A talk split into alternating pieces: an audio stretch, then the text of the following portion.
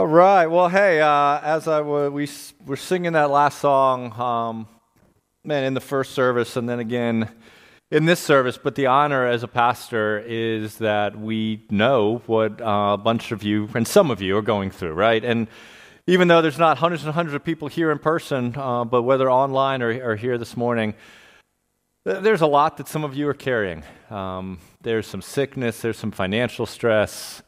There's an election coming up in three days, and there are a lot of uh, strong feelings and division about that. There's you're still got your mask on, and if you're listening to your experts, we're going to be wearing masks for another year. And there's just um, sorry, maybe you need to be on the news more. I don't mean to be like breaking news. Uh, but the reality is, there's just uh, we're we're here this morning as a community of people, or online together as a community of people, and each one in our own story are going through different things. And as I thought about us as a community singing "We Exalt Thee," it, it really brought me back to a series we did a while ago in the book of Habakkuk. And I thought about these final words in the book of Habakkuk, where Habakkuk says this. And I just offer this. I don't know if it's necessarily encouragement, but um, reality about sometimes the only thing we have to do. And this is what this guy ended. Habakkuk was a guy who looked around in a culture that wasn't what he wished it was, in a political situation that was chaos with his own stresses and the stresses of people around him, and just all this weight on him.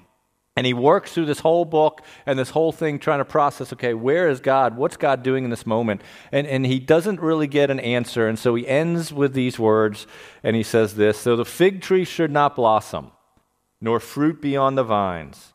The produce of the olive fail, and all the fields yield no food. The flock be cut off from the fold, and there be no herds in the stall. In other words, what this guy is saying, even in this moment when it's all falling apart, he makes this decision and he says to himself through these words, he says, Yet I will rejoice in the Lord.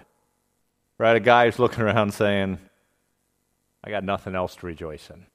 And I got to do something and cling to something. And so he's making a choice. I will yet I will rejoice in the Lord. I will take joy in the God of my salvation, God the Lord and my strength.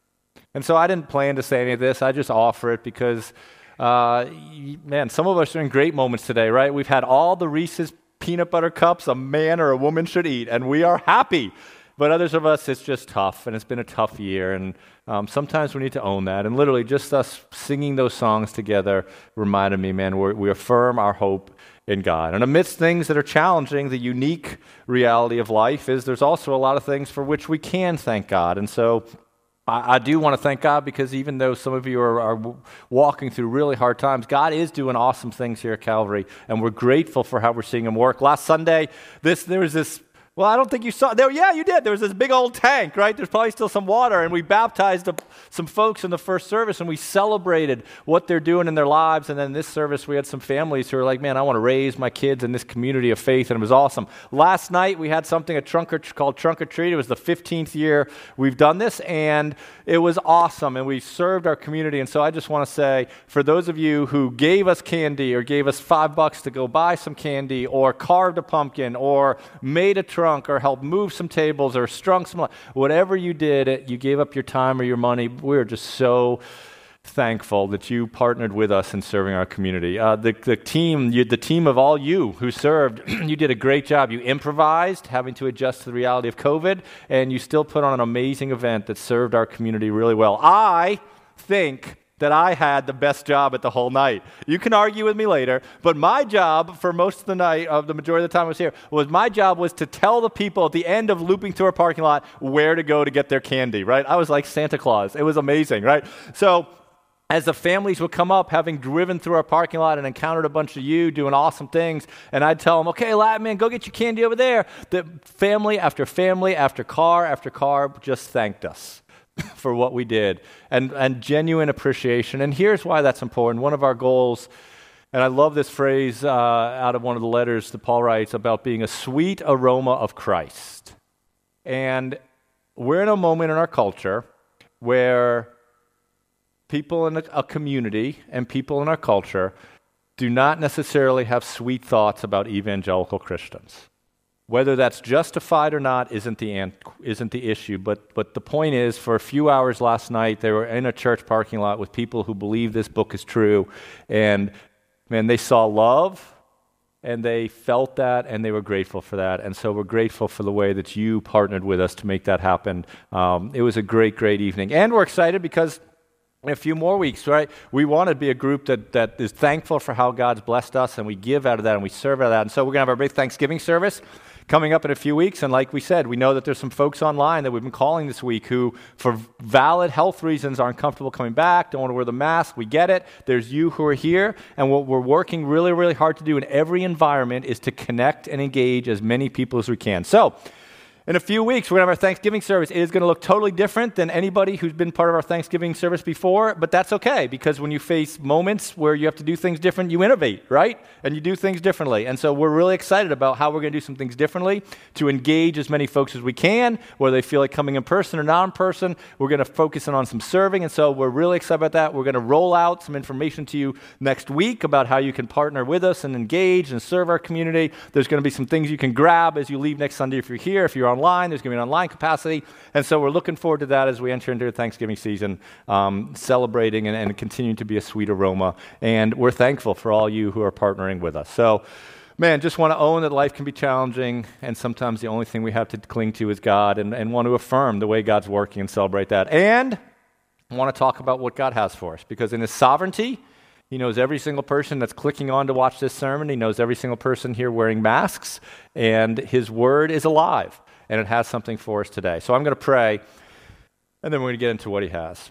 Father, I do thank you for the, you are a God of love, and you invite us to partner with you and to serve you by showing your love to other people with no strings attached. And thanks for the opportunity that you've given us to do this here to our surrounding towns and our community. And we want to continue to do that well so that people see you. Help those of us who are having a hard time, Father, just to, to know that you're holding on to us, even if we feel like we can't hold on to you any longer. Help all of us who are listening to this as we open up your word um, to hear the truth that you have for us and to grasp it so that it can change literally how we live every day of our lives because this has to do with choices and things we do every day in our lives and our family. So we're grateful for you, God. Thanks for the chance to come worship you freely. Work through your Spirit for the honor of Jesus, who gave everything for us. And it's his name we pray. Amen. Well, the reality is this there's many times in life when you and I we face things that we just don't know right how, how to process through them. Something happens and we don't know what to do, or maybe we don't know how to do it, or maybe we don't know, okay, why do we even have to do these sort of things? And the laundry list of where we encounter those questions is broad, but one area in which we sometimes face things in which we don't know how to do it or why to do it or what to do is in a family relationships. Maybe you're a parent and you have kids, and your child is entering kind of this new phase of their life, and what worked in the past for you as a parent isn't working any longer, and what worked at seven months year old isn't working when they're seven, and when they're, what worked at seven isn't what's working when they're 17. Maybe you face that in your parenting. Maybe you face that in your marriage if you're married, or if you're not married, and maybe one day we'll remarry or get married. You're, you're going to face this moment where you just wonder, what should I even be doing as a spouse? As a husband or a wife, how do I conduct myself?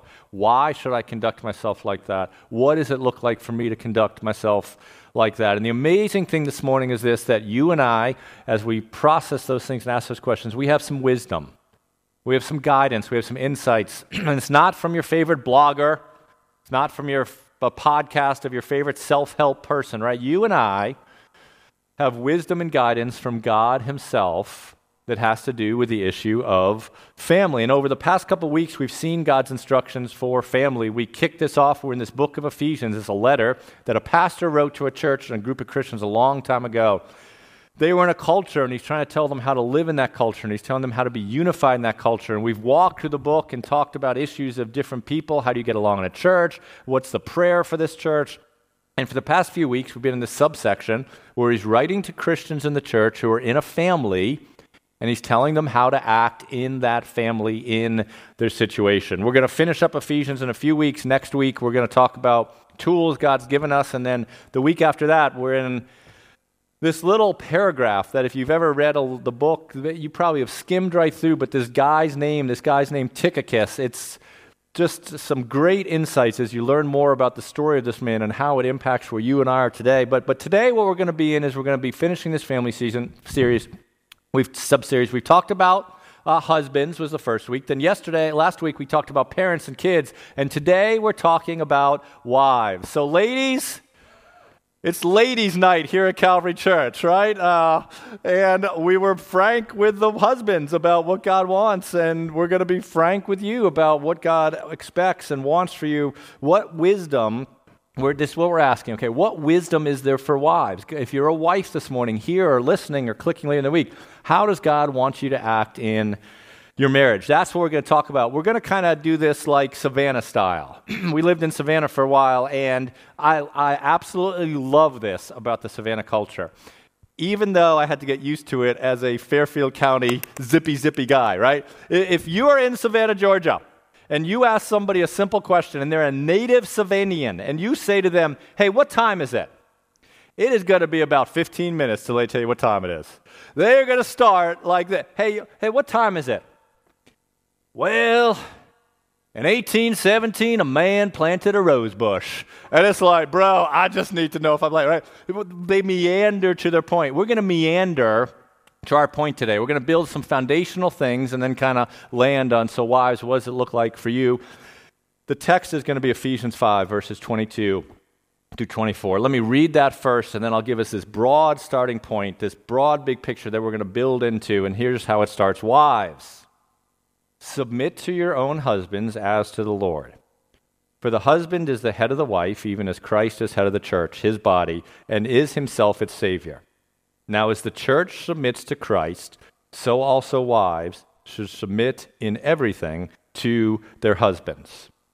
We, we see words like head and we see words like submit, and here's what's under those. Here's this big overarching umbrella that we need to get this morning. It's this point the big picture that spouses have identical value and worth, but different roles. Spouses have identical value and worth. Two people, same value, same worth, but those two people of equal value and equal worth in a marriage have different roles. And so if you're a, a thinking person, you've been properly caffeinated and got a good night's sleep last night, the question then becomes okay, man, well, well what's the roles? What's the role of a husband? What's the role of a wife? What are they supposed to be doing together? And, and we see words in here uh, that Ephesians tells us about headship, submitting, but we got to go way back to the beginning of the story because that's where God first lays this foundation. That's where God first sets up roles in the very beginning of the story. So if you got your Bible, you got your device, make a big flip and go all the way back to Genesis, Genesis chapter 1 and Genesis chapter 2. It's how the story begins, it's how God of, of places roles and goals. And let's think for a second about what's the goal of spouses together. There's two different accounts of creation in the Bible. They both point to God being the creator, but there's two different angles from which they come. And in this conversation about marriage and roles and husband's wife, each account gives us a different layer of that. So let's think what's the goal of spouses? Let's read about what we see when God begins the whole story in Genesis 1 26 and further. He says this Then God said, let us make man in our image after our likeness, and let them have dominion over the fish of the sea, and over the birds of the heavens, and over the livestock, and over all the earth, and every creeping thing that creeps on earth. So God created man in his image. In the image of God, he created them male. He created them. So God's given some broad instructions about kind of humanity in general, big picture, okay, some things there to do, right? But then he's narrowing down and he says, okay, now I'm creating a man, now I'm creating a woman. He's bringing them together as the first spouses. And he says this, and God blessed them. And God said to them, be fruitful and multiply and fill the earth and subdue it and have dominion over the fish of the sea and the birds of the earth and the heavens and every living thing that goes on. See, w- what God's doing is He's giving some broad principles about what humans are to do, but then He's saying, Look, I'm creating a man, I'm creating a woman. I'm bringing them together. And notice the pronoun in the story. He says, Here are some things that I want them together as a unit to do fruitful, multiply, subdue, have dominion, right? He's saying, look, I'm bringing these two different people together. But I'm bringing them together with a common goal, with a common purpose, with some things that I want them to do together. Here's the goal if you're in a marriage, or if one day you will be in a marriage. Here's the goal for you and your spouse. Spouses work together to accomplish God's will through fulfilling their unique individual roles. Two people, equal value, equal worth, different roles that God brings together and says to you together okay, there's some stuff that together you need to do. you need to fulfill, but you do that in your roles. I remember one of the best leadership principles that has stuck with me for decades now happened when I was playing like varsity basketball at 11th, probably 11th or 12th grade, right? And uh, it was my coach who may or may not be listening to this, which is a little weird, right? But, but he, here's the. Um, here, here's the principle. I was on a team and, you know, like we all were doing different things. And, um, man, I would want to be the point guard and shoot. The point guard would be trying to get, and it wasn't working. And one day I remember in practice, the coach just blew the whistle, brought us together, and he looked at us all and he says, okay, look, we, we got we to get some things straight. Our goal is to win together as a team. But to do that as a team, that's what we're trying to do, but each of you have a different contribution to make as we do that. He pointed to the point guard. He said, Bro, your job is not to try to get in the paint to do like a Kareem Abdul Jabbar move, right? Or you're not LeBron James. Your job is to dribble the ball off, pass it off, you shoot from here. He pointed to me. So it was a small school and a small team. I was like one of the tallest dudes. I know that's shocking, right? It is shocking. And he said to me, Smith, your job is not to shoot the half court shots, right? Your job is to do two things. Your role is to rebound, and you shoot from here. And he went down the line and he gave everybody their role, and he said, You got to stay in your lane.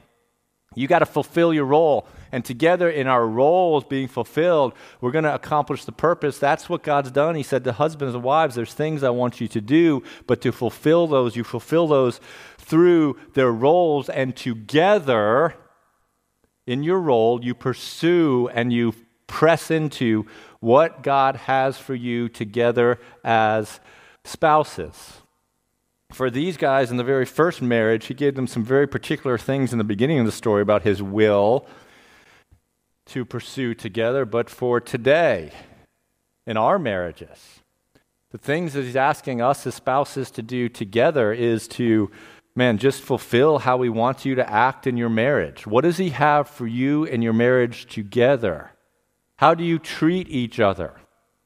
How do you have your priorities? How do you figure out what does it look like for us together to show God's love to other people, to be kind to other people, to tell them truth to other people? Together, what's His will for us as parents? And how do we accomplish that together? Right? God's will is for you to accomplish what He wants you to do together in your parenting, in your priorities, in your marriage, and what you're chasing hard after, that together you're chasing hard after what this book tells you both that you're to be doing, and you do those together as far as how you spend your time, what you make most important, how you steward your money, right? How you live together. And the question, spouses, is this if what God sets out there in his purposes are things for them, for you to do together, the question is are you together in your marriage? Are you together? And what this book says that together you should be about are you unified in purpose in your marriage? Or are you divided in perspective? Are you unified together in what your worldview, what you're doing, what you're thinking? Are you unified together in how you parent? Are you unified in purpose?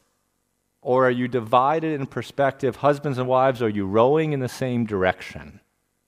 and probably, no matter how big the size of a crowd, the reality is that in some crowd, there's some marriages where man, the husbands and wives are not rowing in the same direction. I love the amazing race where through COVID we've been binge watching every amazing race we can find, except for the ones I got to pay 30 bucks to watch. Where, and they always have some deal on a boat. There's always these partners in the boat who have never rowed together, a kayak together. And man, one's rowing one way, one's going the other way, and that thing is just going all over the place. They haven't figured out how to go in the same direction in your marriage. Spouses, what issues are you facing? what's causing the tension. And in those areas of tension and in the areas of challenge that you face because the life can be really hard, are you rowing together towards the same thing? Together, you try to accomplish God's purpose through fulfilling your individual roles, which then raises the question okay, well, what's the roles? If God's given husbands and wives individual roles and we're together, okay, well, what, what's the individual roles? That is a great question. So let's answer it, right? Ephesians, again, we see it teed up. We see headship, we see um, submission, but it's, it's really initiated in the second creation account in Genesis chapter 2. And in Genesis chapter 2, you kind of see what God gives the man, the husband, to do, and what God gives the wife to do. And that is the, those are the tracks of these roles that God sets up. So, what's the husband's role? Let's think about that first. We see this in verse 15. Verse 15 of Genesis chapter 2, it says this Then the Lord God took the man and put him in the garden to work it and to keep it. God takes Adam, God takes the husband, God takes man, and he says, Okay, bro, here's your area. And in this area, then I'm giving you responsibility, I'm giving you control. I am entrusting this to you. It is your job to take care of it. It is your job to keep it. He then gives some instructions about don't eat this fruit, don't eat that fruit. Adam, it's your job to make sure things happen in this sphere that align with what I want to happen. Adam, you're in charge. It's up to you. Adam, you lead. I'm giving you leadership, Adam, to do some things, to own some things, to take care of the things, to control some things. The role of a husband that we see here and throughout Scripture is a husband's role is to lead.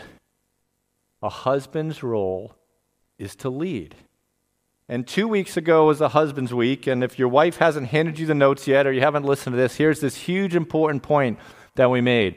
Husbands, you love your family, you love your wife, you love your kids by leading them because that's the role that God gave you.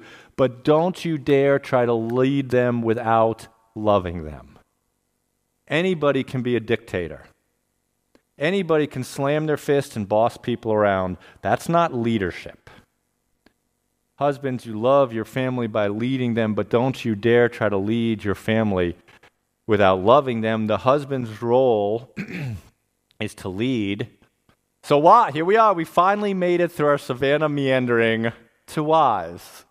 So, wives, future wives, people who may be remarried again one day, what does God say is your role?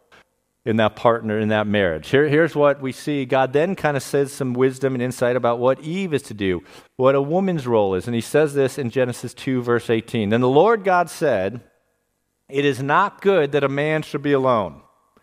So, really interesting stuff, right? Hey, Adam, I'm entrusting you to lead, but bro, it's not good for you to try to lead by yourself. Another interesting point, another whole sermon in itself about community. Adam wasn't theoretically alone because he was with God in a relationship. But what God in a relationship was saying is, Adam, just you and me with nobody else human with you isn't good. It's not good for you to try to lead by yourself with yourself. And so, what God says is, I will make a helper fit for him. So God creates Eve as a wife, as a spouse. So as Adam is leading, he creates this helper to come alongside. A husband's role is to lead. And wives, you know what your role is according to this and other texts? Your job, your opportunity is to partner. Is to partner. Now, it's interesting that, that what God says to wives is He's made you as a helper. A helper. The, the Hebrew word there is this word ezer. Ezer. E Z E R. It's this word that means essential counterpart. Essential counterpart or indispensable companion. Wives, that's what you are essential counterpart, indispensable companion. The idea of being a helper is not a weak word or a weak role. You know what, wives, it, it is there for? you know this. You don't need a Bible verse. You know why there's a helper? You know why there's this independent counterpart? Because, wives, your husband has gaps. First service, I got a few amens. That's okay. That's probably better you did. Your, your husband has inadequacies. Your husband has areas of weakness and, and short points, and wives, what this is saying is in your strength, you come along and you help him. You partner with him through your strength. So, what does any of this have to do with Ephesians? Here's what it has to do with Ephesians, because when we flip back to Ephesians, wives, Ephesians tells you one way that you partner with your husband. Spouses are to be about pursuing God's will together. They pursue God's will together through the exercise of their individual roles. A husband's role is to lead, a wife's opportunity is to partner. And here's what it says about how you do that. Here is how you partner with them. Ephesians tells us, wives, you want to know how to partner? Here's your opportunity to partner. Wives, submit to your own husbands submit to your own husbands as to the Lord. We got to make sure we understand what this is saying because this verse and another verse like it in Scripture gets taken so far out of context. this is not a command for women in general to submit to men. That's really, really important to say. This has nothing to do with whether women can be the boss over men, whether women can run for president. It, ha- it is not telling women everywhere to submit to men everywhere, but sometimes a lot of men take it out of context and they go up to any woman and like, well, I'm the man. you just submit to me. That, that is out of context and wrong. This is a command in a marriage relationship about the roles between a husband and a wife, and it doesn't extend to other relationships beyond that. So let's not take it out of context. So, what does submit mean, right? That's the way that you partner, that's the way that you help your husband. What does it mean? We, we've laid it out a few weeks ago, but here's what it means it means to voluntarily, wives, you choose, you make the choice to place yourself under the leadership of another person. The if you dig deep into the grammar here, it's in the middle voice, which means this is not something that is meant to be forced upon a wife. It is not the husband's job to force his wife into submission. It is the wife's job to make a choice that I choose to place myself under his leadership. Now, it doesn't mean being passive. It doesn't mean blind obedience. It doesn't mean that you never offer your opinion or never speak up. It doesn't mean any of those things. I am now have the I now have my third child who's about to get their driver's license. And if you're a parent who's ever had a child to get your driver's license, what I know through my stories, there's like two things that are really challenging for a parent, right? One is that when the kid tries to parallel park, just because that's hard to do. You know, heck, three quarters of the adults in the world can't even do that, right? But the second thing that's really kind of, uh, when you're a parent is when your child is getting on 95 or the Merritt Parkway and they're, you're learning to get on the highway, right? That is why I have this gray hair, right? it's either Calvary Church or my kids learning how to get on the highway. I don't know. It's a toss up, right? But you know that is hard to do, right? Because here's what happens when you're learning that opportunity. There are cars zipping along at 60 miles an hour. there is you coming on that on ramp at getting up to 60 miles an hour. And what happens is these two vehicles, they're on a collision course. And if they keep bearing down on the gas, they're going to hit each other and it's going to be really ugly. And so you know what happens in that moment. In that moment, one of those vehicles, somebody has to choose I'm going to take my foot off the gas. I'm going to let that person go first, and I'm going to fall in behind them. And I'm going to get behind. Right? You're choosing to do that, and that's this idea of biblical submission that wives, you are choosing to take your foot off the gas and to let your husband go first and to follow in behind him. Here's one way, wives, that you fulfill your roles to partner with your hu- husband, a wife voluntarily places herself under the husband's leadership and enables him to lead. Right? Eh, notice this if your husband's role is to lead, and you place yourself under that, you're then enabling him to do what it is he's called to do. And these instructions, excuse me, I was screaming too much at trunk or treat last night. The, these instructions go against what the natural drift of spouses are. Because if a husband's, and this is a sermon itself, if the husband's natural, if the husband's calling is to lead, and we've talked about this in some men's classes and a few sermons, you know what us guys drift towards? we, we drift wrongly towards passivity. Our job is to lead, but naturally, guys, we drift towards passivity. And, and wives, your job is to partner, but you know what many times women drift towards? Being in control. It's always good when the wives laugh at that. That means I think I'm still okay. Guys, we're called to lead, but man, let's just be honest. You know what I drift towards? And I'm going to say it because I think you probably do too sometimes. We drift towards passivity. We drift towards, we're worn out.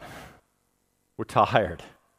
We're done with that conversation with the kids. We just we drift towards passivity and our wives drift towards autonomy and leadership and the more we step back, the more they step in, the more they step in, the more we step back and the whole thing becomes topsy turvy.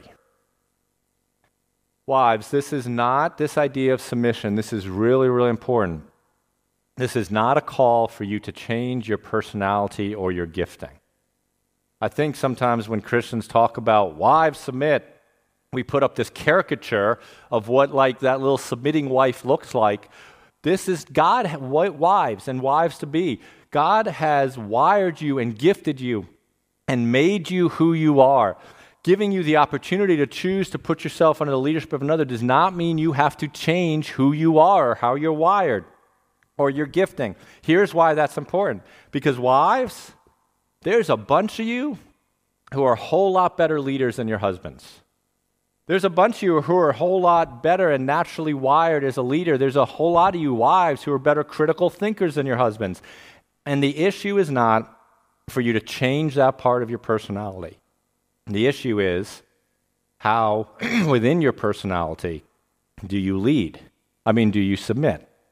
Right? How do you submit when you're the stronger leader, what does it look like for you within that relationship to still let your husband take the lead? And then the third kind of thought on this, and this is going to sound a little weird, but stick with me for a minute. Why sometimes the way that you submit to your husband's authority is by actually exerting yourself. And here's what I mean by that there's going to be moments in your marriage where together you've come to the conclusion of this is what God wants for us. This is where he's leading us. This is the direction in which we should go. And together, the husband's going to be like, okay, babe, this is what we're doing. I'm going to lead us. We're aligned. We're focusing on it. It is the right way to go. And the husband starts by leading properly in that direction. But then time goes by. And guys, maybe our hand gets a little loose on the on the tiller, and we start to kind of be like, "Well, yeah, I mean, yeah, we should go that way, but ah, ah, ah. and in those moments, wives, your husband has decided the direction in which he's going to lead.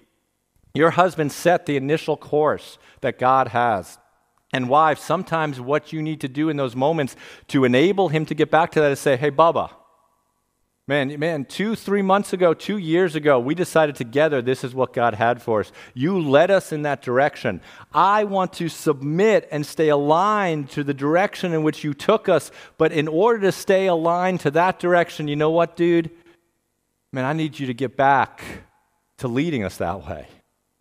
Because now you're taking us over here, but, but we said we didn't want to go over here. So I, I, can't follow you over here because this is where you established your leadership for us to go. And so I'm behind you here. But man, I need you to get out in front of me and lead me again.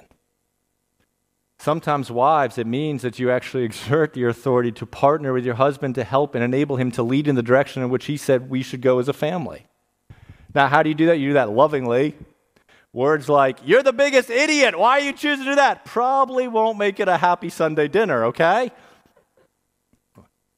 But the ironic thing in marriage is, is sometimes the way a wife submits is by exerting herself and saying, Man, I need you to, I need, you got to get back over here and lead me in that direction. We've been talking about this for a little bit, and I guess we're just going to end with this question Wives, in your marriage today, are you making it difficult for your husband to lead? Is there an area in which he's trying to lead, but you're, you're conducting yourself in such a way, then you're making it difficult? Obviously, if your husband's leading in a way of sin, well, we're not talking about that. But there's a direction in which he feels God is leading there's a path that is wise that he's trying to take you on. Maybe he's not as strong as leader as you. Maybe he's not as charismatic as you. Maybe he's not a, as critical thinker as you. But, but he's trying to lead that way. Are you making it difficult for your husband to lead? Is there conflict in your marriage over the past months? And is that conflict perhaps coming back to what you're doing? And how you're not willing to let him be in charge? Is there a place in which, wives, you need to step back so that your husband can step up? Is there a place, wives, in which you need to step back to create the space for your husband to step up? And guys, right, if I'm up here challenging wives to let you step up and asking them if they need to step back, then men, we've got to step up. Right? We've got to step up. Not as a dictator, not as a jerk, not in a fear based way to, I'm the man of the house. Ugh. We love our family by leading, but let's not dare lead our family without loving. Wives, you need to step back so your husbands can lead. And if your wives step back, guys, we got to be stepping up. For three weeks, we've talked about family. And each one of us who are in a family come into this place with our own stories and our own situations. And maybe for some of you, the reason God's had you hearing these things for three weeks is because you need a circuit breaker in your parenting or in your marriage. You know, you know what a circuit breaker does, right? Man, you, you get you're like the Griswolds. You set up your Christmas tree with like 42 extension cords, and you got the load going way too much. You got like an RV plugged into it, you got spotlights, you got the bat thing. you plug all that into an outlet, and it's just, it's too much, it's too much, it's too much, it's too much. It can't take it, and so a circuit breaker blows. And it just stops everything. And then you got to stop, you got to unplug some things, you got to slow down. You got to go down to the basement, you got to flip the switch, and you got to start over new. And maybe for some of you, for a few months or weeks or years, in your parenting and in your marriage, it's just been, gah, gah, uh, uh. and for three weeks, God's had you here at a place because He's trying to say to you, I'm giving you a circuit breaker. I'm giving you wisdom about what I expect. I'm flipping the switch so that you can slow down and maybe some of you can start anew. Listen, it's never too late. It's not. I'm going to be realistic because you know this is true. Can you and I go back and rewind the clock and relive our lives from five years ago? No, we can't. Is there grace and mercy and forgiveness? Yes, there is. But even though we can't go back and relive the clock and do it this way five years ago, you know what? You can do it this way today. You can do it this way for the next five years. You can do it this way for the next 50 years. Just because you can't go back and redo it doesn't mean you can't go forward in the way that you should go. And so maybe, just maybe, this text has been for you. Because God's giving you a circuit breaker to stop and to start fresh with a new slate and do this. And do your marriage, do your parenting, do your family the way that God says to do it. If God actually created you, and if God actually is so much bigger than me and so much bigger than you and knows what's best, don't you think He knows what's best for husbands and wives and moms and dads and kids? And if He does, then why do I think I know better? And why do you think you know better? It's not a magic wand, but it's truth and it's wisdom and it's principles that can revolutionize families. Um, it can, and it does, and it has. And I don't want you guys to miss out. So I'm going to pray. We're going to sing a song. And uh, we'll be here next week. So we'd love to have you come back as we think about principles God gave, and then as we wrap up uh, our series and Tychicus after that. So, Father, thank you for truth. Thank you for your wisdom. And I don't know the stories of all the people here, but you do. And if there's some families that are in crisis and marriages that are struggling and just conflict, conflict, conflict. God, I pray these specific things. I pray for people who know the way that you want them to act but are choosing not to act that way, that your Holy Spirit will convict them and bring them back on track. And I pray that if there's people here before who have never heard what you say, God, about how they should act as a mom or a dad or a husband or a wife, man, thank you so much that they've now heard your truth. And will your Holy Spirit give them the courage? to live our lives the way that you want us to live. We're grateful, Father, and I pray for joy and peace and encouragement as we all try to strive to make steps towards what you have before us. Amen.